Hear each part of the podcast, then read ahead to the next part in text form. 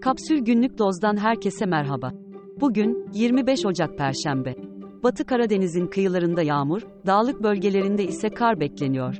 Deprem bölgesi de yağış alacak. Yurdun geri kalan bölgelerinde önemli bir yağış yok. Şimdi haberler. Türkiye genelindeki ormanlık alanlar hızla orman sınırları dışına çıkarılıyor. 19 Ocak tarihli kararla Bingöl, Bursa, Elazığ, Eskişehir, Kastamonu, Kocaeli, Konya, Kütahya, Manisa, Muğla, Sinop, Tokat ve Zonguldak'taki bazı alanlar orman sınırları dışına çıkarıldı. Bu alanlar yaklaşık 600 hektara denk geliyor.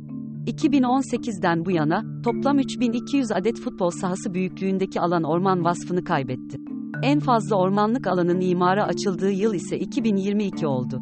Bu alanların en az iki katı büyüklüğündeki hazine arazileri, orman tahsisi için Orman Genel Müdürlüğü'ne verilecek. Ancak bu yerlerin karşılığında verilecek arazilerin, aynı şehirde olacağına dair bir ibare kararda yer almadı. Ağaçlandırılan bir alanın orman kimliğini kazanması için onlarca yıl geçmesi gerekiyor.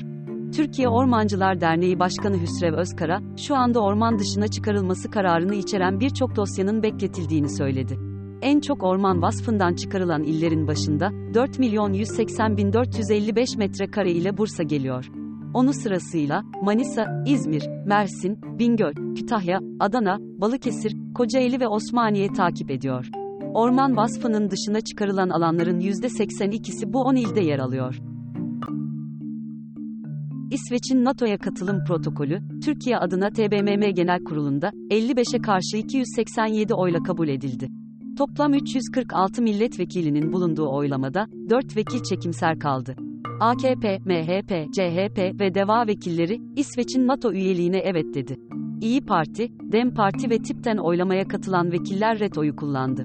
Muhalefet kanadında CHP'den 110 vekil, DEM Parti'den ise 50 vekil oylamada yer almadı. Bu aşamada İsveç'in NATO'ya katılması için sadece Macaristan'ın onayı gerekiyor.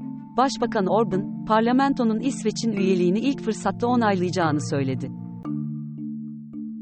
İyi Parti, 3 ilde büyükşehir belediye başkan adaylarını açıkladı. Ankara adayı Cengiz Topel Yıldırım, İstanbul adayı Buğra Kavuncu, Balıkesir adayı Turhan Çömez oldu. Yıldırım, 2016-2018 yılları arasında CHP'nin eski lideri Kılıçdaroğlu'nun başdanışmanlığı görevini yürütmüştü. Kavuncu ve Çömez, hali hazırda milletvekili olarak mecliste. Cumhurbaşkanı Erdoğan, SSK ve Bağkur emeklilerinin maaş artış oranlarını, memur emeklileriyle aynı seviyeye yükselteceklerini söyledi.